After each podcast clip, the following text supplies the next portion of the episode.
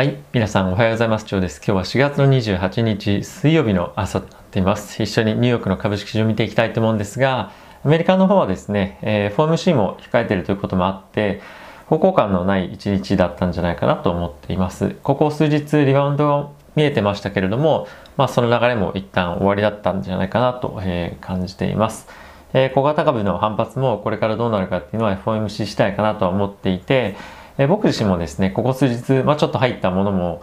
昨日20%とか上がった銘柄もあったので、えー、一旦入り直したやつは、まあ、ほとんど、えー、切ってしまいました。利確してしまいました。はい。なので、まあ、ちょっと一旦 FMC を待って、どのような状況になっていくかというのは、今後注目して見ていきたいなと思っています。で、引き続きワクチン株とか、またファスですね。銀行株の3倍レバレッジに関しては、比較引き続き保有をしています。はい。えー、っとですね、指数一緒に見ていきたいと思うんですけれども、ダウに関してはですね、プラスの0.01%、S&P はマイナスの0.02%、えー、ナスダックはマイナスの0.34%、ラッセル2000はプラスの0.14%となっています。まあ、若干小型株が、まあ、比較的に、まあ、強いというかパフォーマンスは良かったですけれども、まあ、ほとんど誤差の範囲かなと思っています。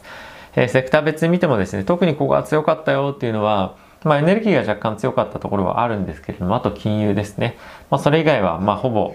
同じようなパフォーマンスですね。そんなに特筆して強かった弱かったっていうのはないんじゃないかなと思っています。まあ、若干ここ最近買われていたディフェンシブと言われるようなヘルスケアですとか、まあえー、まあその辺ですね、ユーティリティとか、まあそういったところが若干売られてはいましたけれども、まあこれも誤差の範囲かなと思っています。全体としてもですね、GAFAM ちょっと弱かったですけども、えー、Google 決算発表しまして、アフターで、えー、大きく買われて上昇していました。ちょっと気になるのがテスラなんですけれども、決算良かったにもかかわらず今日も、えー、ですね、4.5%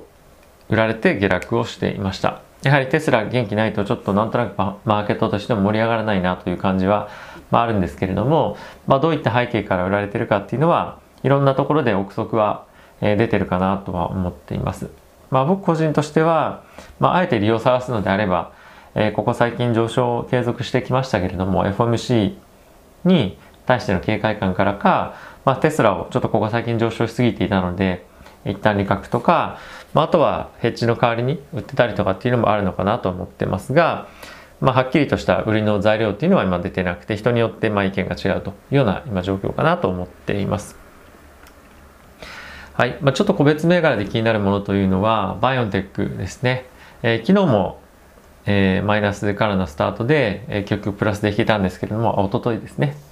で、昨日は、えー、マイナスのまま終わってしまいましたが、まあ、ほとんど商いがなくて、取引量がそんなに出なくての下げだったので、まあ、そんなには心配してないかなと思っています。まあ、単なる利確が一部出ていたぐらいで、そんなに心配する必要ないかなと思っています。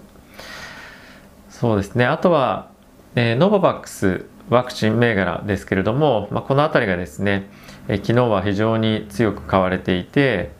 えー、16%上昇していました。やはりワクチンに対しての期待っていうのが非常に強いのと、まあ、今後も強い継続的な需要が見られるということから、やはりワクチン株っていうのは今のマーケットからなかなか外すことができない銘柄なんじゃないかなと思っています。モデルナもですね、非常に強く推移していましたし、まあ、ちょっと国際バイオンテック強すぎたので、こういった調整っていう感じかもしれませんが、引き続き上値を狙っていくような相場が続くんじゃないかなと思っています。はい、一緒にニュース見ていきたいと思うんですけれども、アメリカの方でですね、バイデン大統領が改めてコロナの対策を指針を出していました。ま今後はですね、ワクチン完了しているようであれば、ま、小規模な外部でのですね、集まりをマスクなしで行ってもいいですよとかいうのは出ていたりですとか、まあ、とはですね、外部、外で、で外でということなんですけども、そのワクチンを接種した人に混じってワクチンをましてない人も一緒に、えー、まあ、屋外での小さな集まりぐらいであれば参加 OK ですよというようなことが言われていました。これはまああのしてる人としてない人の割合とかっていうのも、まあ、あるとは思うんですけども、まあ、一応その今後感染が、まあ、しないような状況にお互い感染をさせないような状況にあるのであれば問題ありませんというようなことをですね、まあ、今後はですねこういったこともあってアメリカの人々の行動っていうのも徐々に変わってくるのでこの辺りもですね経済に大きく影響を与えてくるんではないかなと思っています。ただしまだすぐそんなに大きく影響が与えられるほどの規模のえー、行動がですね、経済活動が出てくるかというと、まだちょっと様子見なので、そのあたりはですね、まあ、決算というところで確認をしていきたいなと思っています。まあ、おそらくその前あたりに人々の行動がどう変わっていくかというようなですね、えレポートだったり何かしら出てくるとは思うので、えそういったところを見ながら、え決算に、次回の決算ですね、に向けて、え何かしら行動を起こす人も、ま結構出てくるとは思うので注目かなと思っています。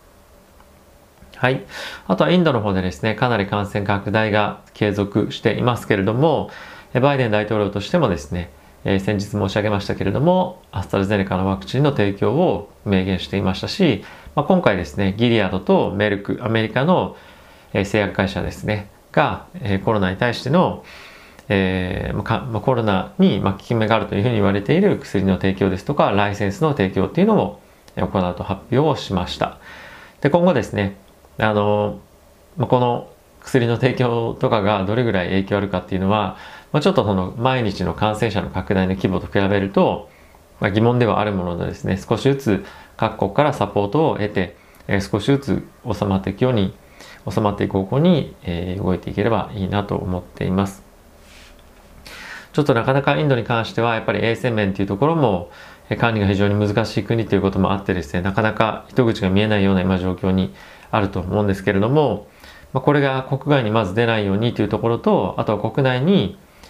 とど、めておいた、まあ、そのウイルスをですねいかにどう対処するかっていうところとあとはまあその一部ワクチン接種なんかも今後、まあ、始まるかもしれませんが、ま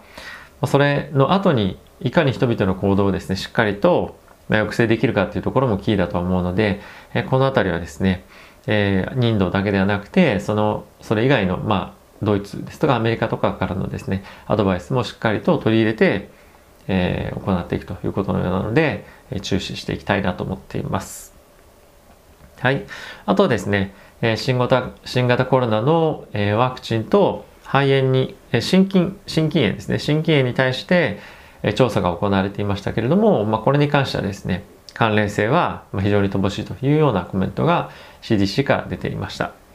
CDC というのはアメリカの疾病対策センターなんですけれども、まあ、今回ですね血栓が見つかって、まあ、それ以外の副反応に対してどういう影響があるのか、まあ、副反応と、えワクチンの関連性ですねがどういうものがあるのかっていうのを調査していく中で、まあ、この心筋炎というものに関しては、まあ、特に関連性がなかったというような、えー、ニュースですね。